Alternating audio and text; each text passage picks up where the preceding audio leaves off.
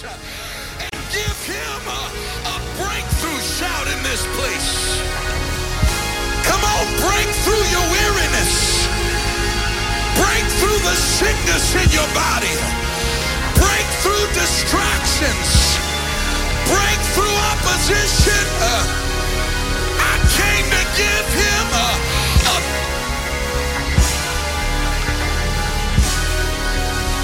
Woo! Tells Moses, He said, I want you to build a barrier around the mountain, lest the people break through, uh, and I break forth uh, upon them. Uh, he said, If they break through, then I'll break forth. There was a little woman with an issue of blood who tried to come to Jesus, but there was a crowd standing in her way. but she made up in her mind if I uh, can just touch uh, the hem of his garment, uh, in other words, uh, if I can get a breakthrough, uh, if I can push through the crowd, uh, if I can press uh, past the opposition, uh, I know uh, I can be made whole. Uh, I feel like telling somebody in the building, uh, if you could just push past uh, everything standing this morning, there's healing in this house. There's deliverance in this house. There's a breakthrough in this place. Somebody press your way through. I came to get a breakthrough. I came to get a breakthrough. Oh, if you believe that, clap your hands and give him a great big praise in this house.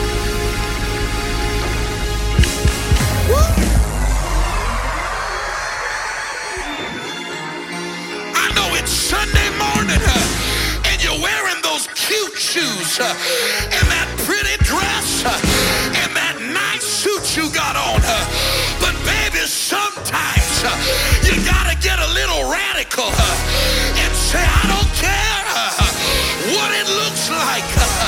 I gotta get to Jesus. and it might look cute. uh, and it might not impress you. uh, and it might not be dignified. uh, but baby, I refuse to leave this place without my miracle. I refuse to leave this place without God's hand in my. Somebody give him praise. Whoa!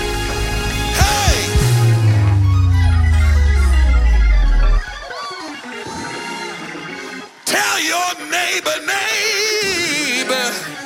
Tell him, neighbor. Tell him I don't know about you, but I came to get my breakthrough. You can leave yours on the table if you want to, uh, but I'm going to get my breakthrough uh, in this place today. I'm going to leave with the chains broken. uh, I'm going to leave with the weight lifted. I'm going to leave with peace. I'm going to leave with power. I'm going to leave. with- Whoa. Glory, glory, glory. You might have to kick off them pretty shoes. You might have to loosen up that designer tie that you wore this morning. Uh, but somebody in the building came ready for what God has for you in this.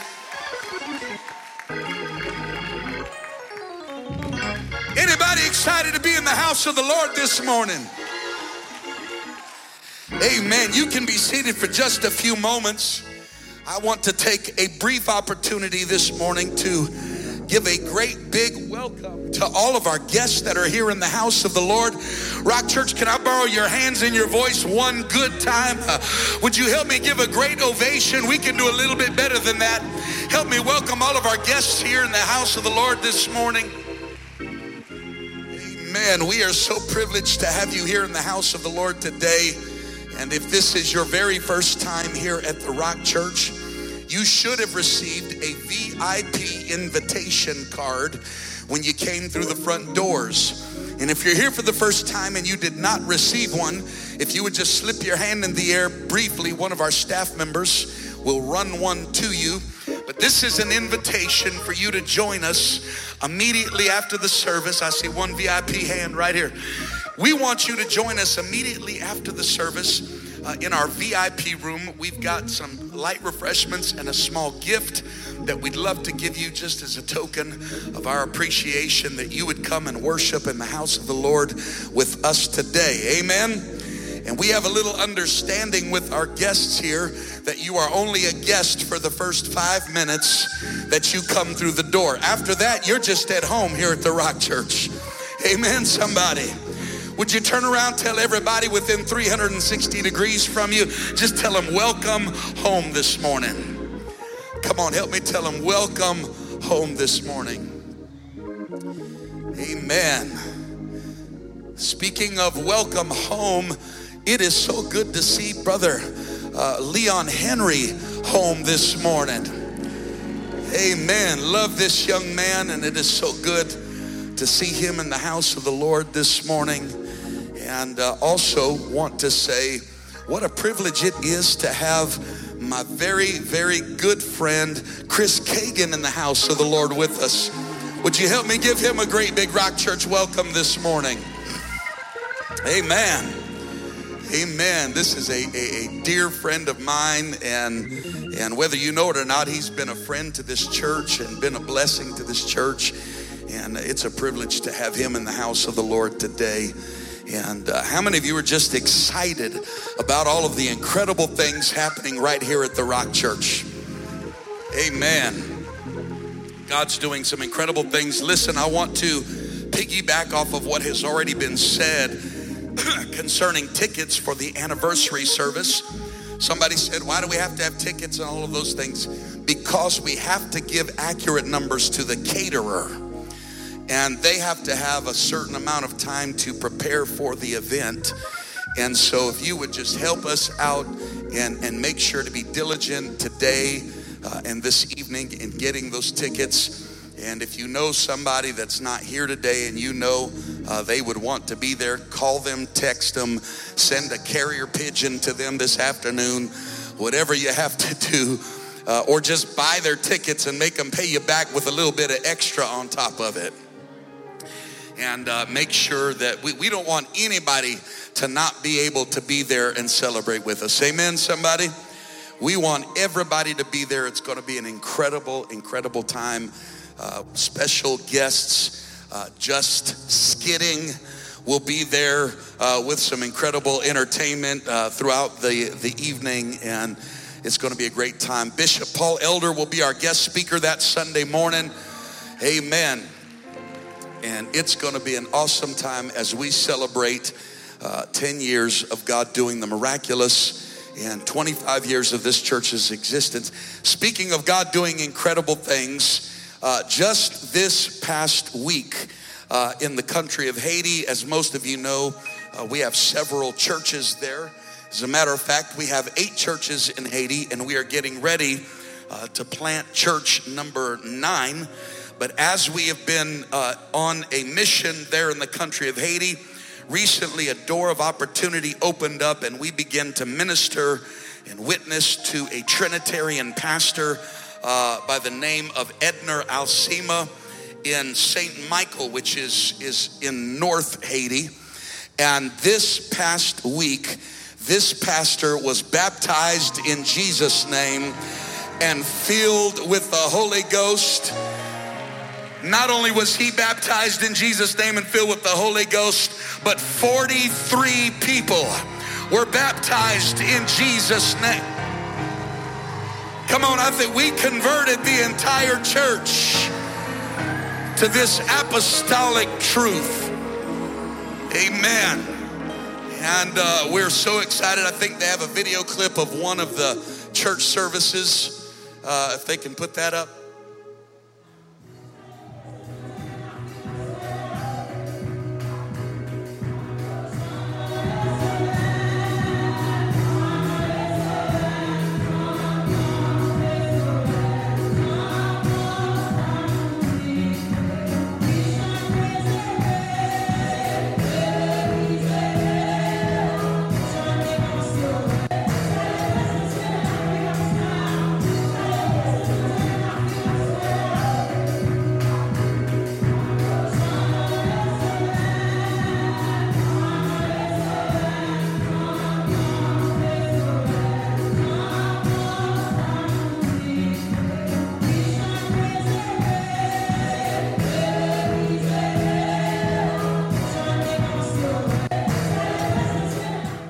I think we ought to give God a praise for what He's doing in the country of Haiti this morning. Come on, let's give God a great big worship in this place for what He's doing across the globe. Amen. Amen. Stand with me, if you would, all over this house as we prepare for the entrance of God's Word into this sanctuary and uh, ask you to remember to continue to pray for Pastor Ari Prado, who has been uh, now in the hospital for quite some time in critical condition. Uh, and, and we are believing God for miracles in his life. Amen. Somebody. Amen. I, I want to I want to follow the Holy Ghost today. Is that all right if I just do what God told me to do this morning? Amen. I I feel like today that I am going to be preaching like an alarm clock. And part of the disdain of the alarm clock is that in the morning, that sound is designed to interrupt our comfortability. It is designed to interrupt our slumber.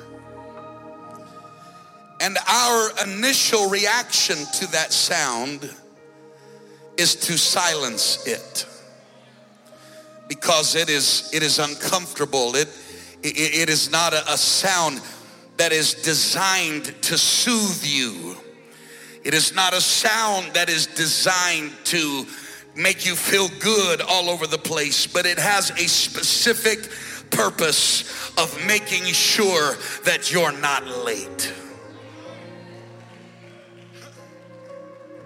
And so I want to follow the Holy Ghost this morning.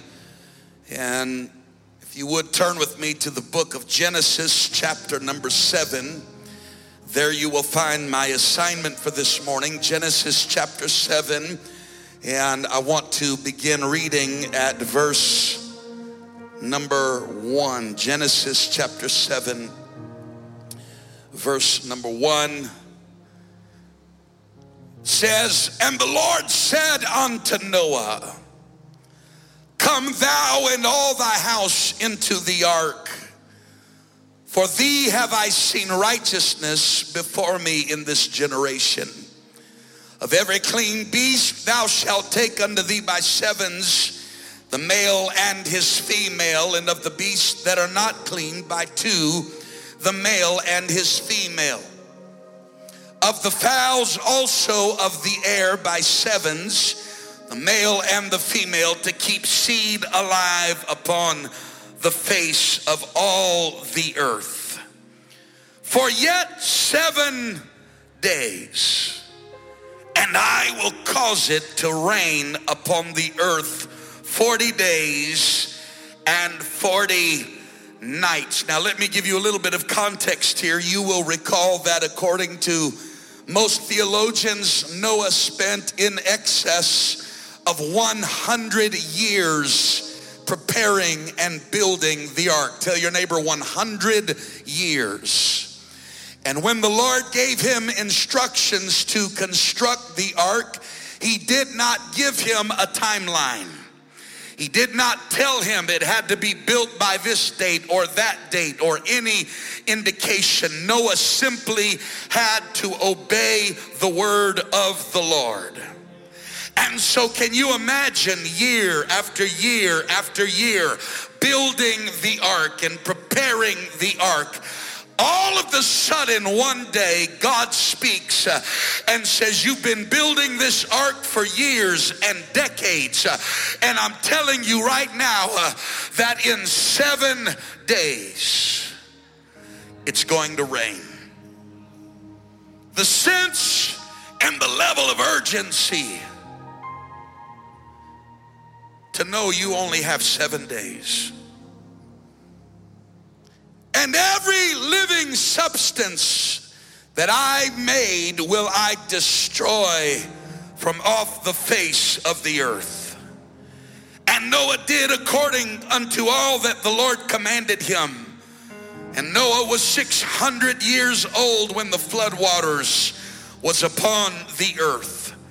And Noah went in, and his sons and his wife and his sons' wives with him into the ark because of the waters of the flood of clean beasts and of beasts that are not clean, of fowls and everything that creepeth upon their earth. There went in two and two unto Noah into the ark the male and the female, as God had commanded Noah. And it came to pass after seven days that the waters of the flood were upon the earth. In the 600th year of Noah's life, in the second month, the 17th day of the month, the same day, were all the fountains of the great deep broken up, uh, and the windows of heaven were opened. And the rain was upon the earth 40 days and 40 nights in the self same day entered Noah and Shem and Ham and Japheth, the sons of Noah, and Noah's wife and the three wives of his sons with them uh, into the ark. Uh, they and every beast after his kind, and all the cattle after their kind, and every creeping thing that creepeth upon the earth after his kind, and every fowl of the air after his kind, uh, every bird of every sort. Uh, and they went in unto Noah into the ark, uh, two and two of all flesh, where is, wherein is the breath of life.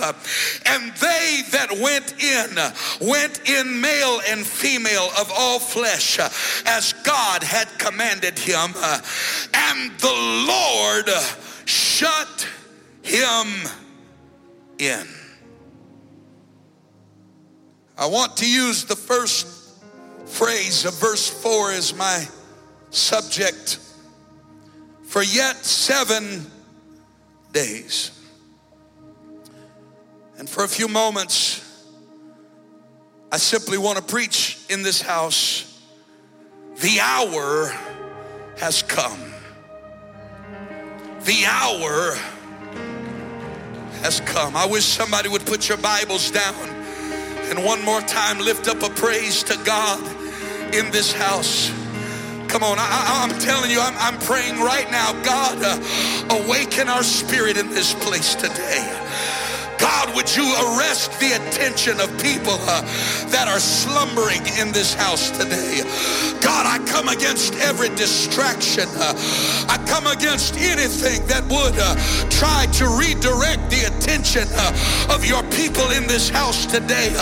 And let your word find us in this place this morning. oh, God, let a sense of urgency come upon us in this place today to understand uh, that we are living in the last moments uh, of the last hour uh, of the last days. Uh, we need you in this place. Uh, above all, we've got to be ready. Uh, above all, we've got to be saved. speak to us in this house.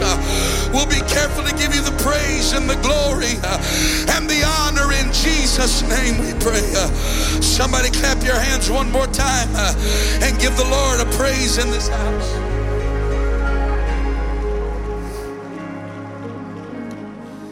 You may be seated this morning. Oftentimes, the theme in the story of Noah is rendered to us as a child's narrative.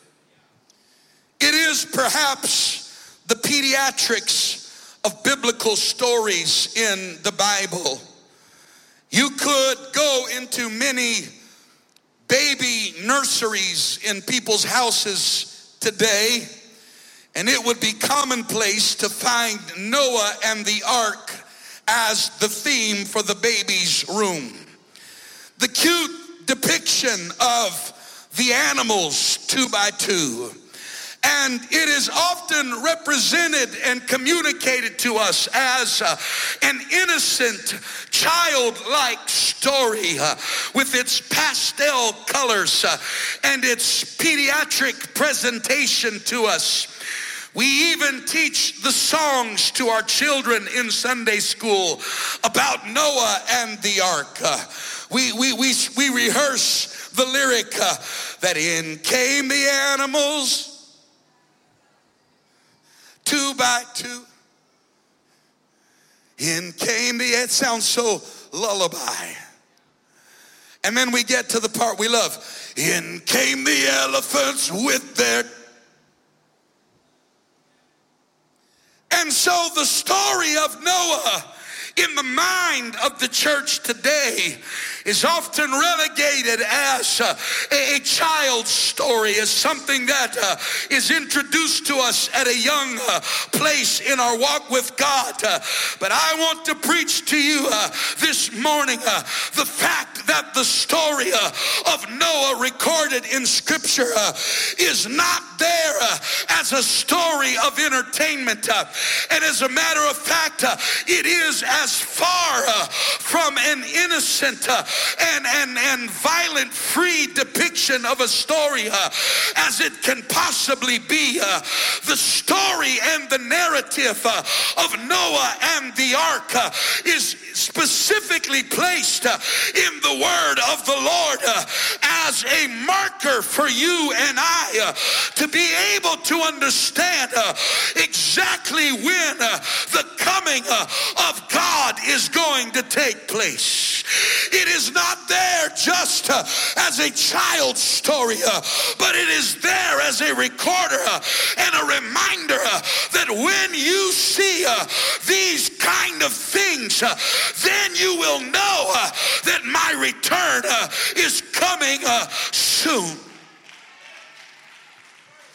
Jesus says uh, in Matthew chapter 24 and verse uh, 37, uh, but as the days uh, of Noah were, so also shall the coming of the Son of Man be. Uh, he said, Do you want to know uh, how to tell uh, when I'm coming back? Uh, just look back at Noah's day. Uh, and when the day you're living in uh, begins to look like the day that Noah was living in, then get ready, church, because your redemption draweth nigh. get ready because I'm coming back soon. get ready because I'm coming back for my church. I'm going to preach till I wake somebody up this morning. Uh, I'm going to preach until somebody uh, gets uncomfortable today. Uh, I'm going to preach uh, until somebody uh, is shaking in your pew today uh, to understand we don't have time to be asleep in the church. we don't have time to be messing around in our walk with God. we don't have time to patty cake for Jesus. Why? Because uh, he's coming uh, back uh, and the hour uh, is here. Uh, the hour uh, is come. we don't have centuries. we don't have decades. and spiritually speaking, I do not believe we even have a days left. but we are living in the final hour before the return of Jesus.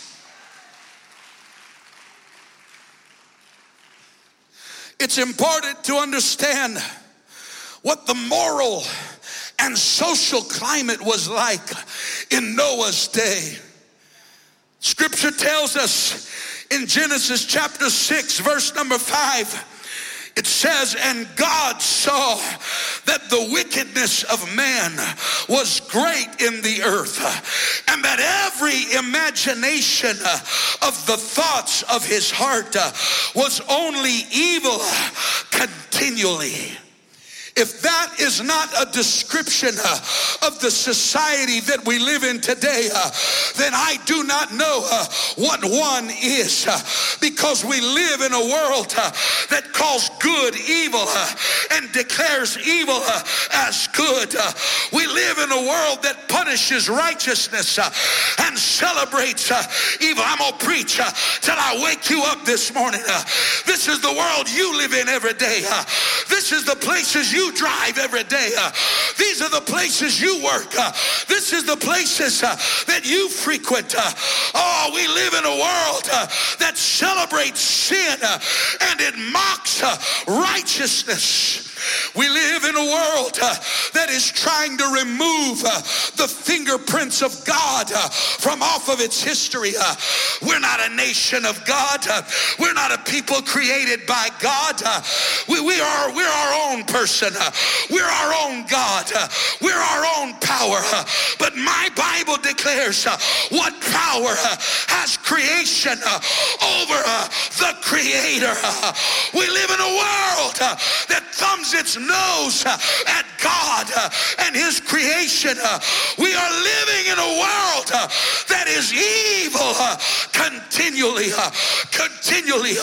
Just turn on the news and it's evil continually. Just open up social media and it's evil continually. Come on, somebody, get your head out of the sand. I know you came here in your good suit and your pretty perfume, but I came to wait wake you up this morning. We're living in the last days and the last hour. I'm afraid too many of us have been lullabied to sleep right on a church pew. Too many of us, come on. Can I tell you the most dangerous place to go to hell from is not a bar stool, it's a church pew. Come on, I'm preaching because the person on the bar stool sometimes has a better understanding of their position with God than the person sitting on a church pew who thinks just because I'm sitting in church today means that I'm close to God and I'm ready for his return. the devil is a liar. The very elect, the Bible said, could be deceived. Somebody in this place uh, needs to understand uh, that God has a word in this house uh, and he's trying uh, to reach us.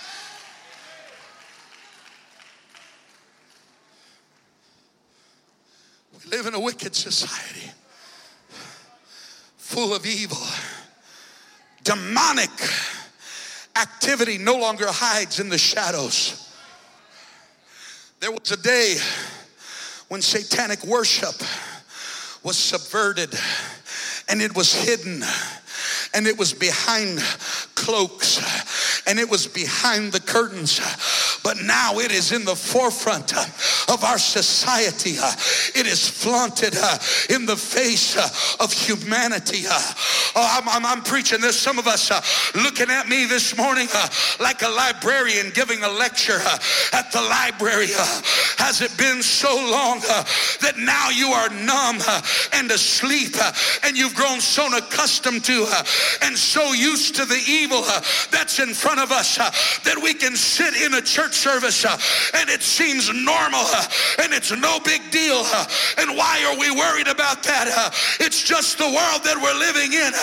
That is exactly what God said it would be like when he came back. He said it's going to be just like it was in the days of Noah. Scripture says in Genesis 6 and 6 that it repented the Lord that he had made man on the earth and it grieved him at his heart. There came a point where God said, I wish I would have never created humanity. Humanity has strayed so far from his purpose.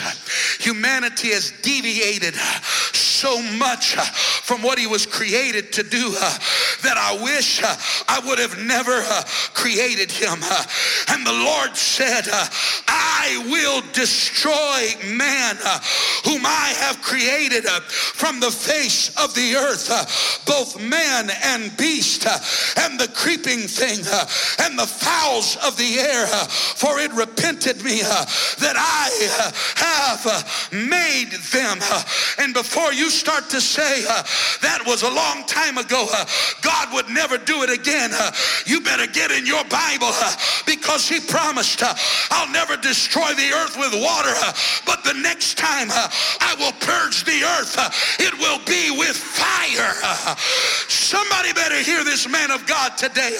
I didn't come to tickle your ears, uh, I didn't come to entertain you. Uh, I came to preach to you uh, that hell is real, that God is coming back, and this is no time to play games with God. Shame on churches that will not preach repentance. Shame on churches that will not preach these kind of messages. Shame on churches uh, whose only goal uh, is to make a comfortable social club uh, where you want to come uh, and eat cookies uh, and drink coffee uh, and have your ears tickled with a feel-good gospel. It's going to be a hard day on false prophets when the Lord comes back and people realize that they didn't make it because their preacher wouldn't preach the truth. Uh, they didn't make it because their man of God uh, would not declare the word of the Lord. Uh, they didn't make it uh, because they believed the lie uh, of a church society. Uh, but God help me to preach with everything I got this morning. He's coming back. He's coming back and he's going to destroy sin. He's going to destroy unrighteousness. and we must repent.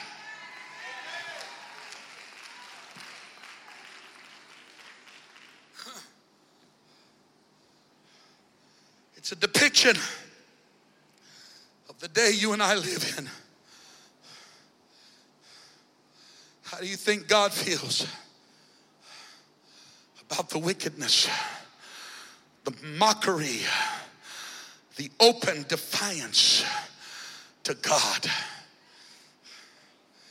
Musical artists who have been anointed as demonic evangelists will step on platforms in stadiums while tens and tens of thousands of people gather with their hands lifted and their voices lifted to the enchanting words uh, of the demonic world. Uh, and on a Sunday morning, uh, there are people in an apostolic church while truth is being declared, and the only thing they can think about is where I'm going to eat after service and what, what all I have to get done today.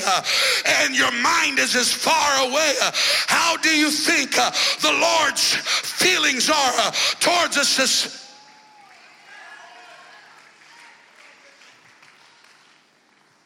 a society where, on average, over 42 million babies a year are being murdered. It's getting quiet in here. In case you're wondering what I'm talking about, I'm talking about abortion. That's another issue uh, we've gotten so sleepy about as a church uh, that we just sit there nodding our head, uh, talking about the murder of innocent babies. There's nothing inside of you anymore that gets grieved. There's nothing inside of you anymore that just at the mention of babies dying turns over your stomach. Over 40 to over 100,000 uh, babies every single day that are meeting their death in a society uh, that flaunts itself uh, again. How much longer uh, do you think the Lord uh, is going to suffer uh, what is happening uh, on the earth today. Jesus said it would have been better if a millstone was hung around your neck and you were cast into the bottom of the sea than for one of these little ones to be offended. We are living in the last hour.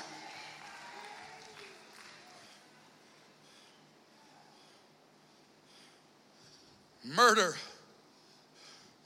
at an all time high.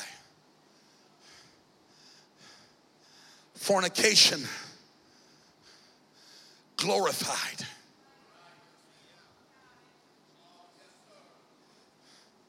Pedophilia taking a place of prominence. And says, I wish I could wake somebody up in this place.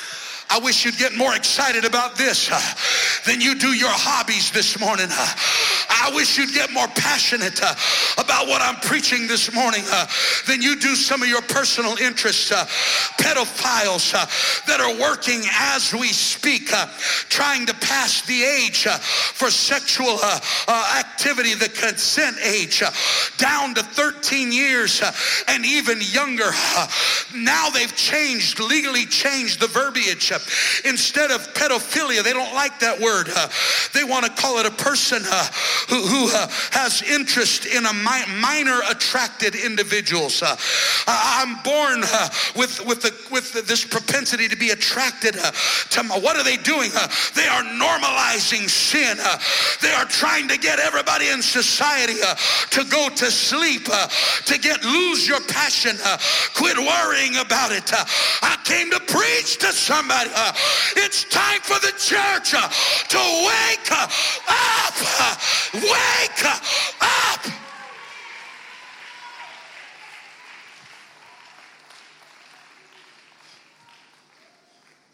I'm talking about things that make the top 10 list of things that God said would be cast in the lake of fire.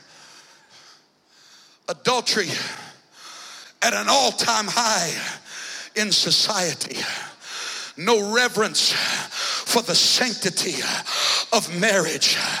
A society that celebrates by making TV shows about swapping your wife and swapping your husband, and it becomes prime time entertainment with high ratings while the whole world celebrates evil and calls evil good and normalizes sin. I came to preach to somebody that we are living uh, in a day like Noah's day uh, where men's hearts uh, is willing to do evil continually. And while Hollywood keeps pumping and producing uh, this kind of content uh, and gravitating towards wickedness, uh, people in God's church uh, struggle with putting televisions back in their home. Uh, after God brought you out of that hell, uh, after God brought you out of that vomit and that puke, you, are struggling, wanting to hook it back up into your living room. I ain't backing down one inch in this place. you're willing to sacrifice the integrity of your wife uh, and your husband uh, and your children uh, and the presence of God uh, by bringing that filth uh, back into your house. Uh, and the enemy is giving you every excuse in the world to justify your actions. But God sent me into this place today as an alarm clock to preach to you. You're living in the last hour, and there's nothing Hollywood can produce uh, that's worth losing your soul uh, that's worth missing heaven, uh, that's worth the price uh, of eternity. Uh, get it out of your house, uh, get it out of your home. There's no redemptive value, it's not worth it. I wish I had a church in the building that would shout in this place I'm not letting it in my home, I'm not letting it in my house, I'm not opening the door for that wickedness uh, in my home.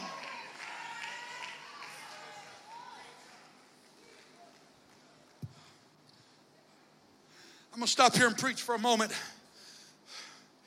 because what has become popular is there are apostolic churches where the pastors are giving in to the deception of the world. I'm going to preach it. I didn't come to get popular in the polls this morning. I didn't come to tickle your ears. I came as a man of God this morning.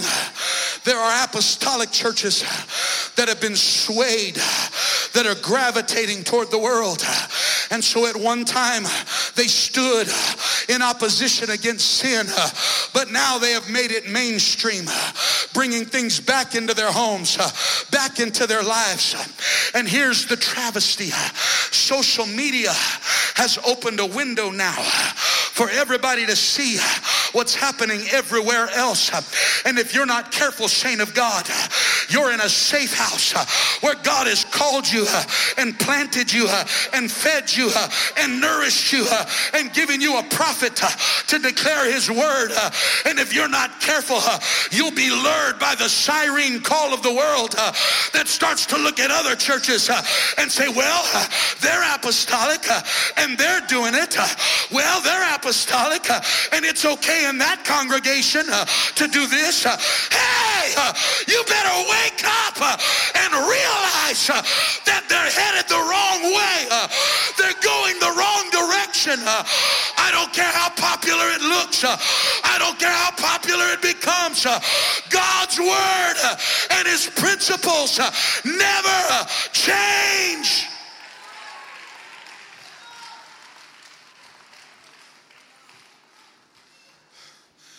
The enemy starts putting seeds in your head. Well, I know my pastor preaches against that, but they don't. And so you go home and you live a life of disobedience. I know that's what the man of God preaches. But let's click on this channel over here. See? See, they're wearing it. See, they've got it. It's no problem there and there's a move of the Holy Ghost happening there. You better be careful about what you call a move of God versus entertainment. I came to preach uh, in this house today. Here's what the word of the Lord declares Straight is the gate, and narrow is the way, and few be there uh, that find it. Uh, but broad is the path uh, to destruction, uh, and many there be uh, that go therein at. Just because the majority are doing it doesn't make it right. Jesus said, Watch out, because it's the wide gate that leads to destruction. It's the popular ideologies that'll sweep you off of your feet. You know what you're teaching your children? You're teaching them to disregard the pulpit. You're teaching them to disregard spiritual authority. And there's gonna come a day when they spit in your God's face because you lived a life of hypocrisy and you lived a life of justification. Oh, yeah, you think you're creating a better life for them. I want them to be able to have this. I want them to be able to do that. Baby, there's gonna come a day when they see what is for what is and they're gonna lose their respect for you. Your kids will learn, come on, it might be tough now, but if you'll do it God's way, there's gonna come a day uh, that they're going to say, Thank you, Daddy, uh, for protecting us. Uh, thank you, Mama, uh, for keeping us. Uh. Thank you, Mom and Dad, uh, for holding on to truth. thank you, Mom and Dad, for not letting go. who am I preaching to in this place today?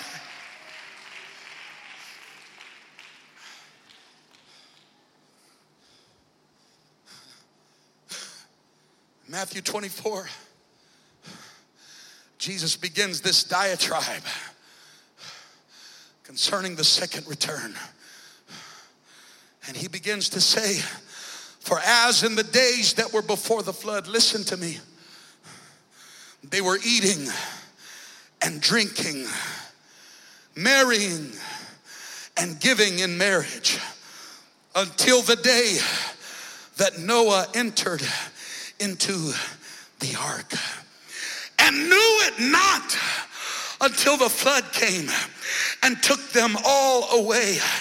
So shall also the coming of the Son of Man be. You know what he was saying? They got so swept up with life that life became their priority.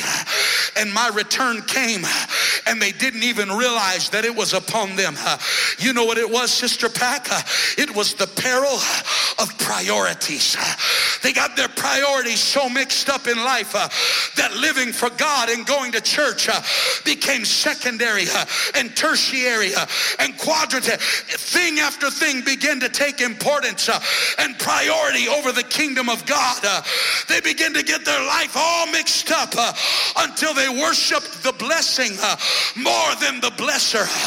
They got to the place where going to work became a greater priority uh, than the God who blessed them with the job uh, in the first place. Uh, they got to the place where making money uh, became more of a priority uh, than trusting Jehovah Jireh, uh, God, their provider.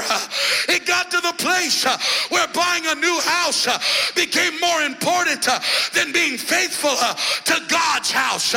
It got to a place where what they were driving became more important than their car taking them faithfully to the house uh, of God. Uh, I came to preach uh, to somebody in this place. It's time to get your priorities right. It's time to get yourself back to having God at the top of everything in your life.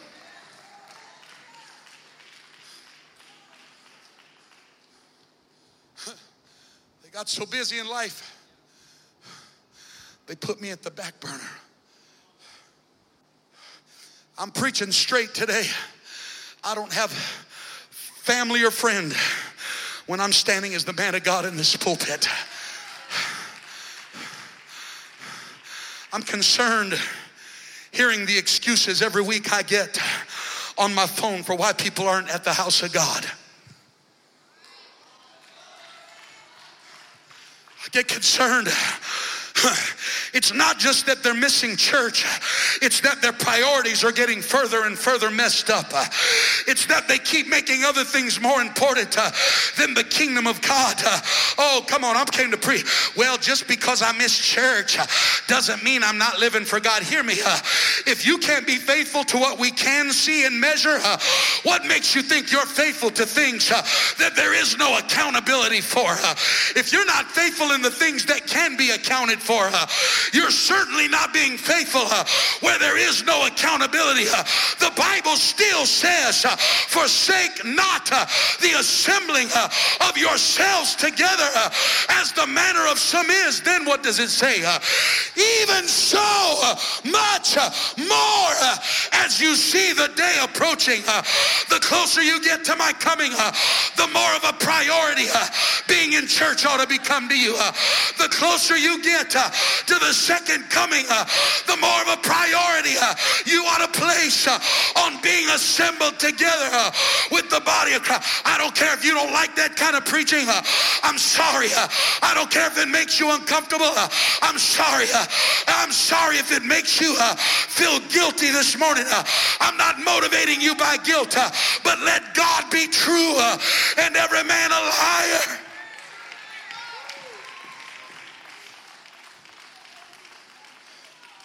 It's just an indication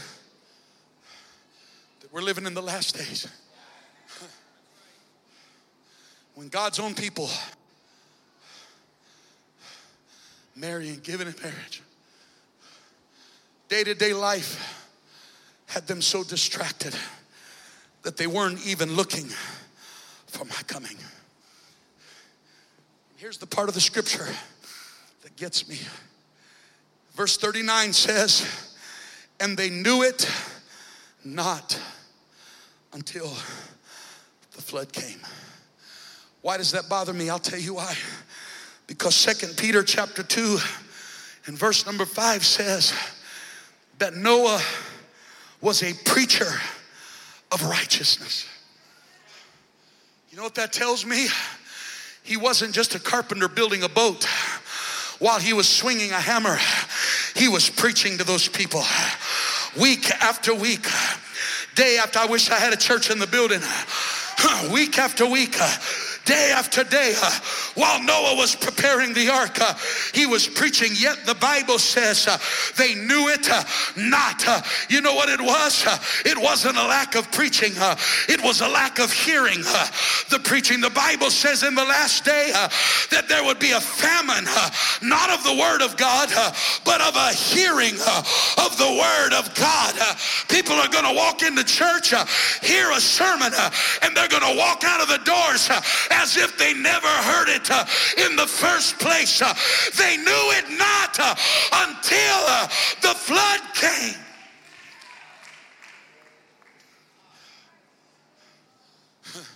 But I came to preach this morning. He's coming back. I know you're still sitting there staring at me uh, with less excitement than you have uh, at the trampoline park. Uh, but I came to preach to you. Uh, he's coming uh, back. I know uh, you're going to get less excited over this than you would be playing basketball with your friends.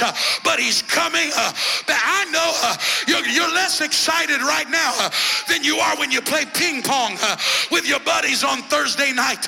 but he's coming back. and and he's coming back soon. And we don't have time to play games. Uh, we don't have time to mess around. Uh,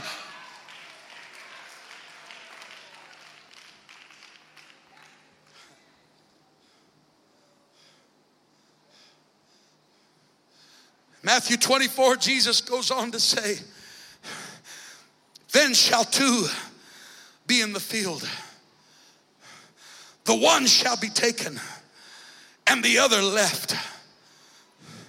Two women shall be grinding at the mill.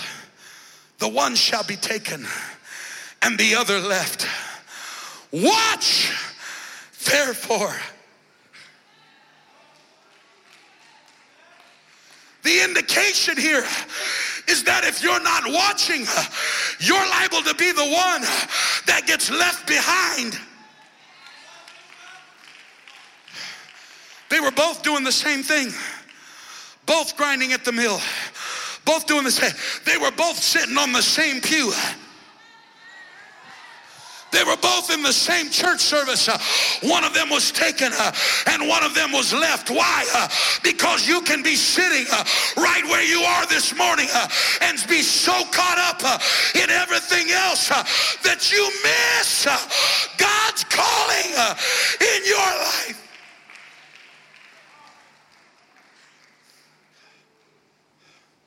Watch therefore, for ye know not what hour your Lord doth come. I came to preach to you in the context of chirological events. You don't have years. You don't have months. You don't have weeks. Dare I even say, you don't have days. But the hour is come. That's about what the word said about half. The word said about half of the people would be watching and expecting. About, about half I know you see everybody in their suit, and their dress, uh, but there's probably only about half uh, that, that, are watching. Uh, that there's the person next to you uh, and the person on the other. There's a good chance uh, that they look ready, but they're not ready. There's a good chance that they know the, the words to the song, but their heart is far from. There's a good chance that they show up every Sunday, but they're not living the life that they want to live. I'm preaching to somebody in the building watch, for ye know not what hour.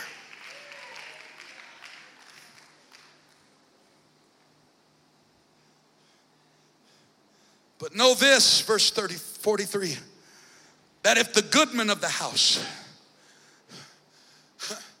the one responsible for the household, mama, daddy, if the goodman of the house had known in what watch or what hour the thief would come, he would have watched and would not have suffered his house to be broken up. I'm preaching, I'm preaching to a man of a, of a family in this place today. If you could only see through spiritual eyes for a moment, if you could only lift off from the carnality that you have surrounded your thinking with for a moment and see the eternal implications of the life that you were living and you knew how soon the return of the Lord is, you would not suffer your house uh, to be in the condition uh, that it's in right now. You would take every precaution uh, to make sure that you're not caught unaware. I'm preaching to somebody. If you knew what hour the thief, Jesus said that I'm coming like a thief in the night. If you knew what hour that the thief was coming, you wouldn't show up to church and leave early like you like to do. You wouldn't show up on Sunday mornings uh, and then skip out on Sunday nights and midweek. Uh. If you knew uh, what hour it was, you'd do whatever you had to do to make sure your wife and your children were in the house of the Lord with you. If you knew what hour it was, Mama, you wouldn't make excuses anymore uh, for your children, uh, but you'd be doing everything you can uh, to see them live uh, for God.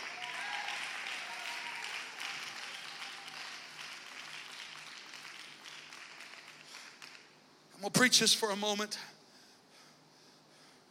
Mom and Dad, it's your responsibility to do everything in your power and authority to keep your house in order.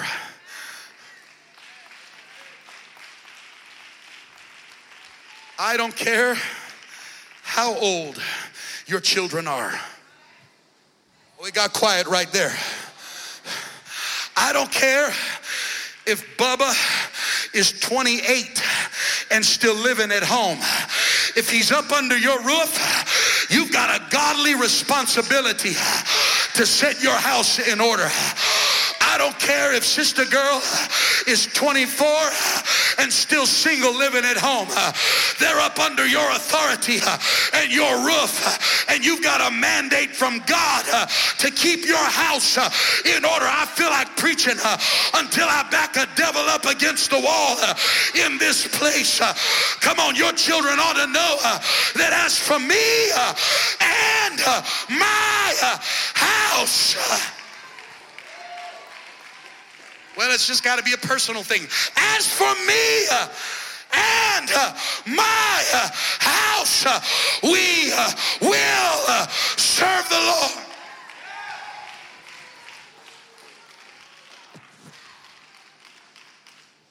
Better quit making excuses for their sin.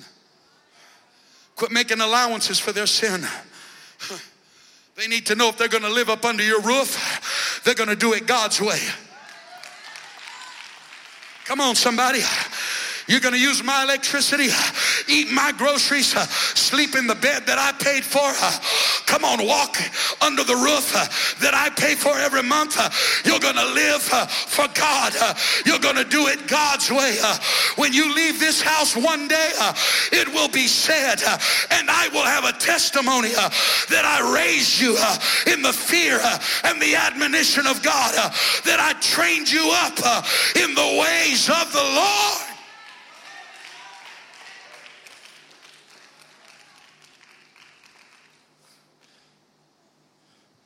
Verse 44, I'm hurrying. Therefore, be ye also ready. For in such an hour as ye think not,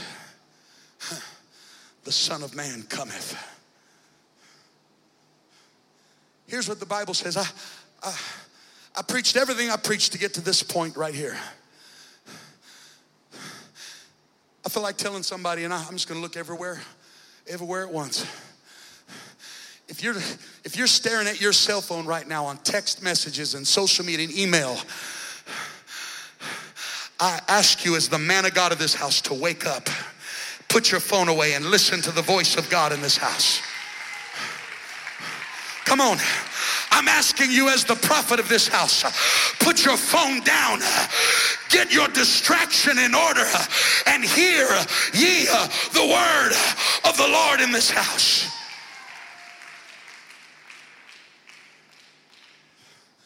I'm an adult. I'm resp- then be responsible like one and quit pulling out your phone in the middle of the preaching. I got 10 year old kids with better sense than you in this church right now. Here's what Jesus goes on to say in Matthew chapter 24 and verse 12. He says, Because iniquity shall abound, the love of many shall wax cold.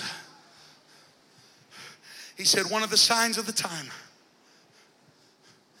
is that their love is going to wax like the wax of a candle. When the fire goes out, their love is going to wax cold. They're going to lose their passion for the things of God. Pretty soon, their trip to the altar is going to be less and less frequent. What's happening? Their love is waxing cold. Pretty soon, they, they used to show up for pre service prayer.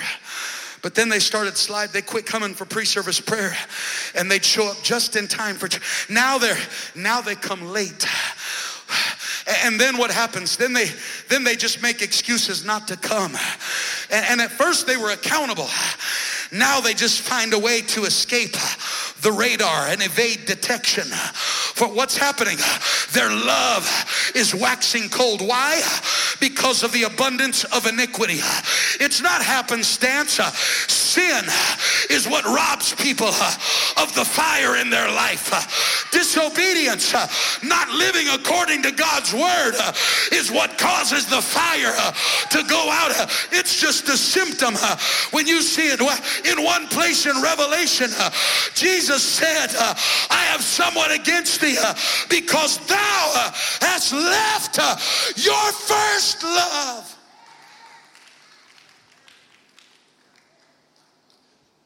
You walked away from the God that saved you.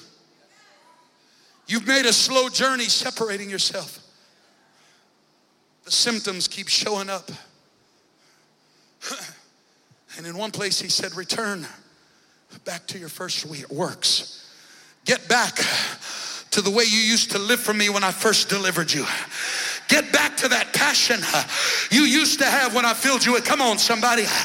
You wouldn't even think about missing church when I first rescued you. You wouldn't even think about not coming to the altar for an altar call.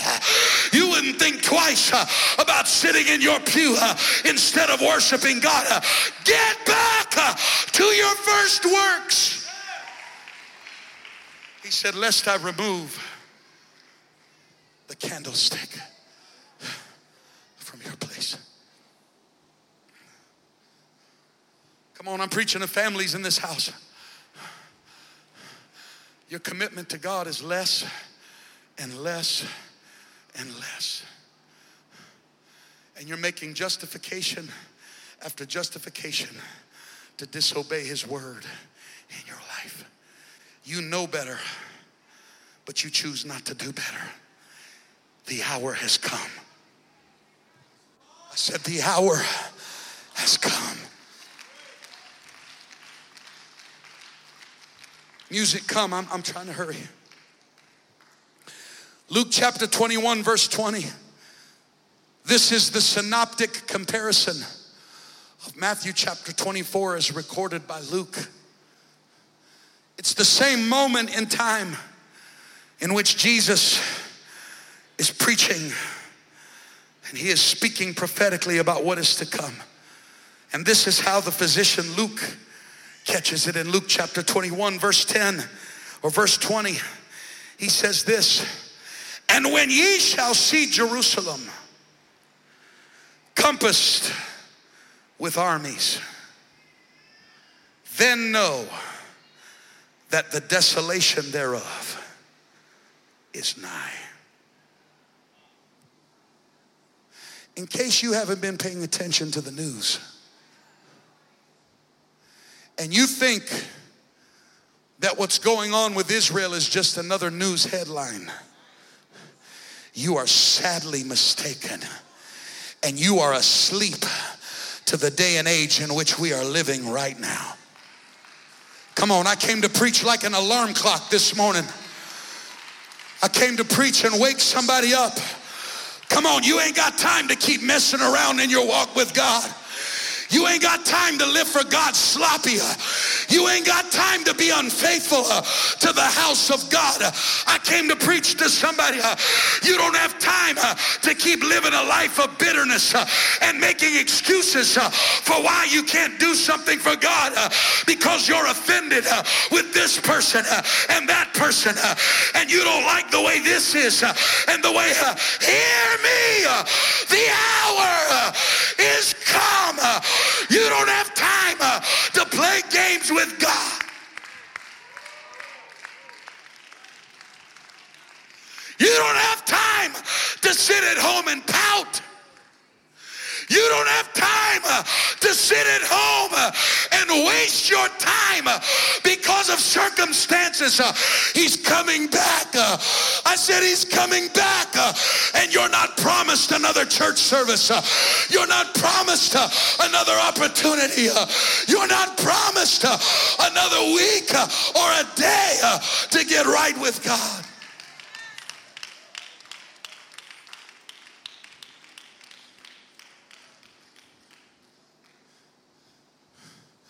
When you see Israel surrounded,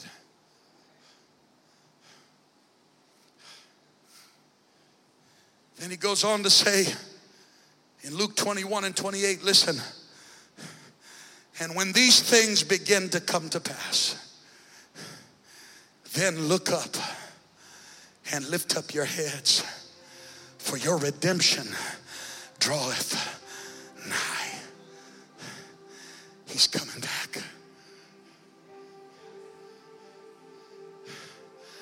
He's coming back.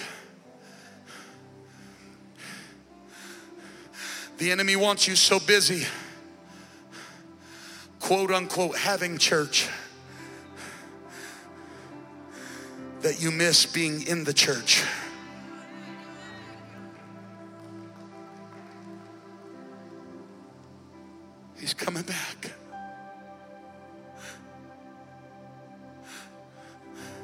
Not living for God because I don't want to go to hell.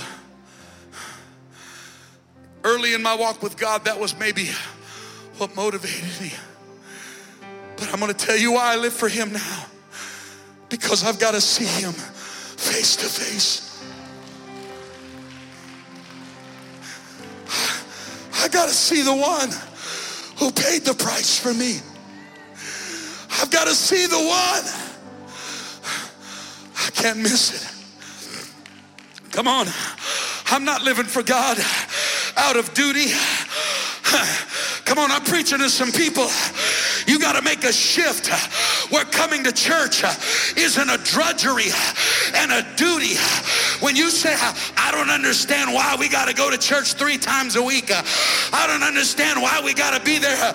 You don't have a relationship with God. You're just coming to church out of a duty. When you love somebody, you don't chafe against the time you spend. You look for every opportunity to spend more time. How can I be at church more often? How can I be with the body more frequently? How can I find time to pray more? How can I find time? Come on, somebody. I'm preaching to you that it's time to repent over living for God out of duty. It's time to repent over messed up priorities. It's time to get your heart right because he's coming back.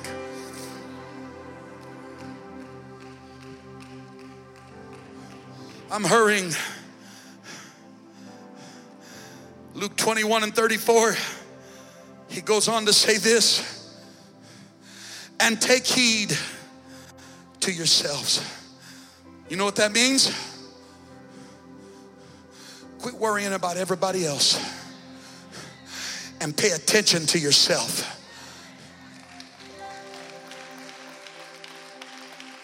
Quit worrying about what your neighbor is doing or not doing or what. Take heed to yourself.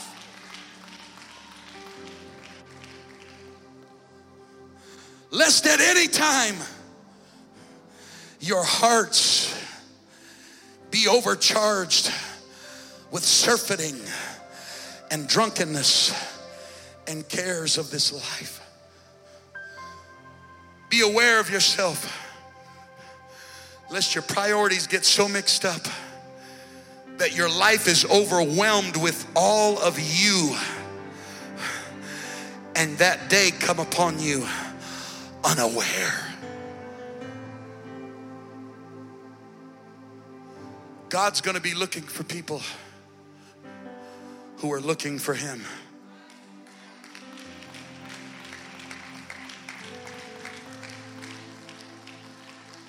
My bishop used to say, Heaven's to be full of people that are full of heaven.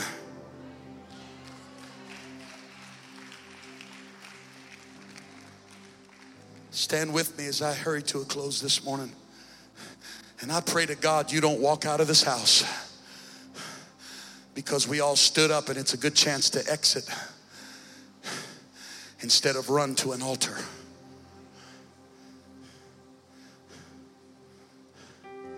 This is not the time to lose your way.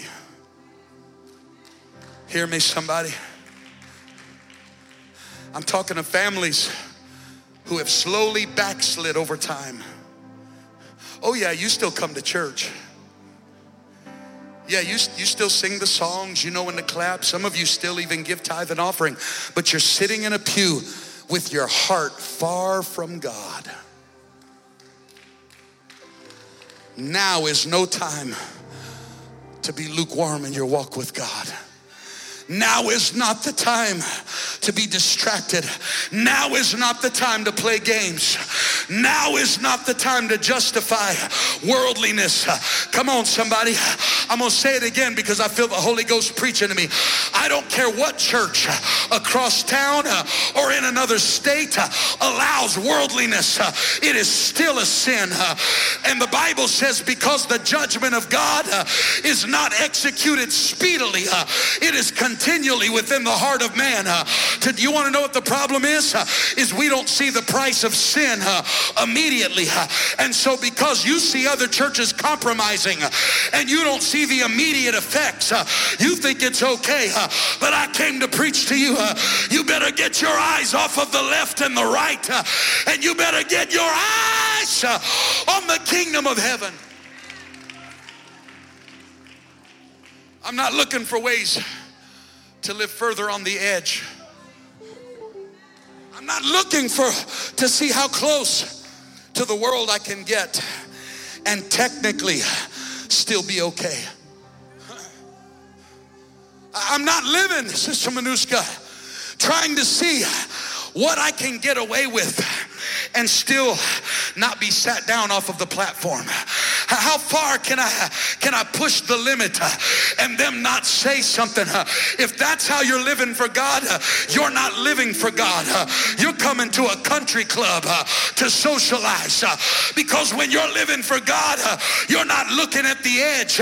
You're trying to see how close to God you can live.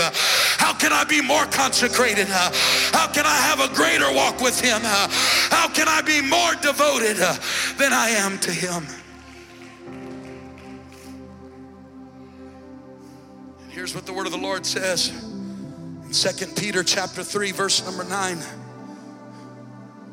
The Bible says that the Lord is not slack concerning his promise, as some men count slackness, but is long suffering to usward he is not willing that any should perish, but that all should come to repentance.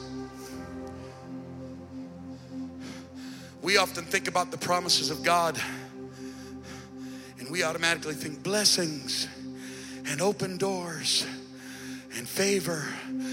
But part of God's promise is the impending judgment of sin. And He's not slack concerning His promise. And He's not willing that any should perish. You know what that means? He doesn't want anybody to die out to sin. But there's only one way to avoid sin. He wants all men to come to repentance. See, that's the lost message of the church today is repentance. The church wants to be the church today without the message of repentance. We want to live like the world and still be called the church. I want to still be able to sin and be called a saint. I want to be able to have one hand on the world and one hand on the holiest of holies. God said you can't make it that way. If you're going to be my child, if you're going to make it in the rapture, you have to repent. There ought to be a red flag in your life when a man of God can stand behind a pulpit and your flesh dominates you to the place that you will not go to an altar and repent. If you miss heaven, if you perish, it'll be against the will of God. God's number one goal is to get you to a place where He can save you, not your comfort. There's people in this church, I've changed my prayer, Brother Collins, for them. I'm no longer praying, God, would you deal kindly? Would you? You know what I'm praying? I'm saying, God, do whatever it takes for them to repent. God, if you've got to wreck their business, let it fall apart if it means they'll come to an altar. If they got to lose their house, what profits a man to gain the whole world uh, and lose his soul?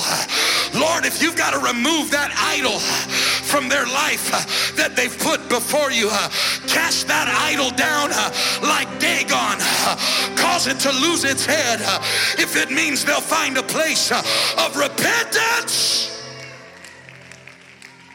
Why do we wait for the judgment of God? When the Bible says it's the goodness of the Lord that leadeth us to repentance. But God will do whatever He has to do. Jonah, God will send a storm to bust the ship into pieces that you've been hiding from Him in. Come on. God will send a storm to your life that'll leave you floating on a piece of wood in the middle of an ocean with nothing left to your name if that's what it takes uh, to get your attention. Uh, God will let you float in the middle of the water until a fish swallows you uh, and you sit in the stink of a fish's belly for three days and nights until you can get on your knees and say, All right, God, I repent. All right, God, uh, I'm ready to turn around. Uh, all right, God, come on. Uh, who am I preaching to? Uh, the hour uh, has come. And I'm closing with this Genesis chapter 7, verse 1 was part of our text this morning. Here's what the Lord says to Noah Come thou and all thy house into the ark. Your number one goal should be to get your family in the ark.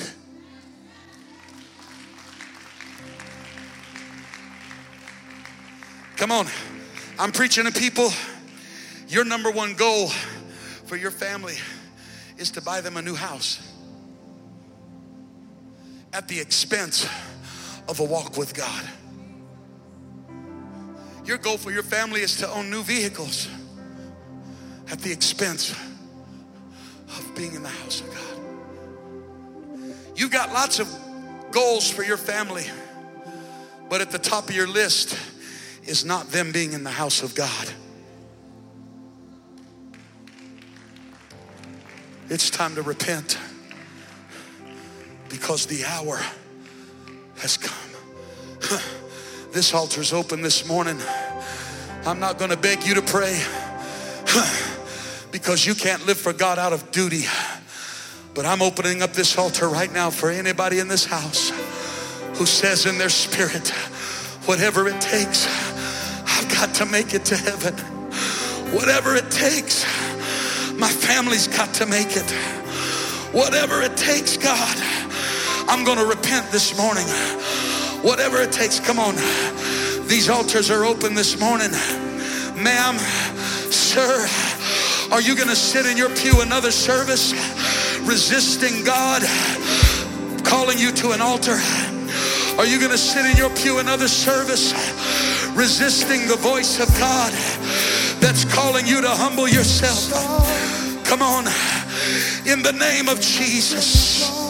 Come on, somebody ought to lift your voice in this house. Yet seven days, and I will cause it to rain upon the earth. Noah, get ready. You've been waiting, but I'm coming. Noah, get ready. It's been a hundred years of preparation, but I'm coming today, No, I'm coming. Come on, somebody. I'm talking to a young person in the building. There's nothing more important in your life right now than to get ready for his coming. Come on. Come on. It's more important than getting married. It's more important than starting a family. It's more important than your education. It's more important than a good career. I've got to make it to heaven. Come on. I'm caught up in this holy Come on. Come on. Somebody right now. Somebody right now. Somebody right now. I've got to make it. I've got to make it. I've got to make it. Jesus, you don't know. Come on. Come on, ma'am. Your number one priority. My family's got to be in the ark. Come on, daddy. You got to lead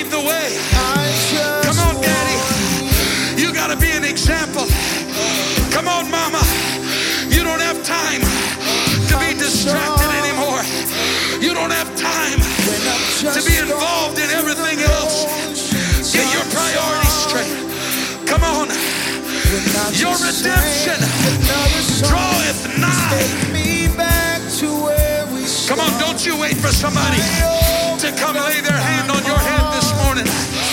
Don't you wait for somebody to come and pray with you this morning. You better lift your hands to heaven. Lift your hands to your Creator. When I've come with my agenda, I'm sorry. Come on. You're enough. Whatever it takes.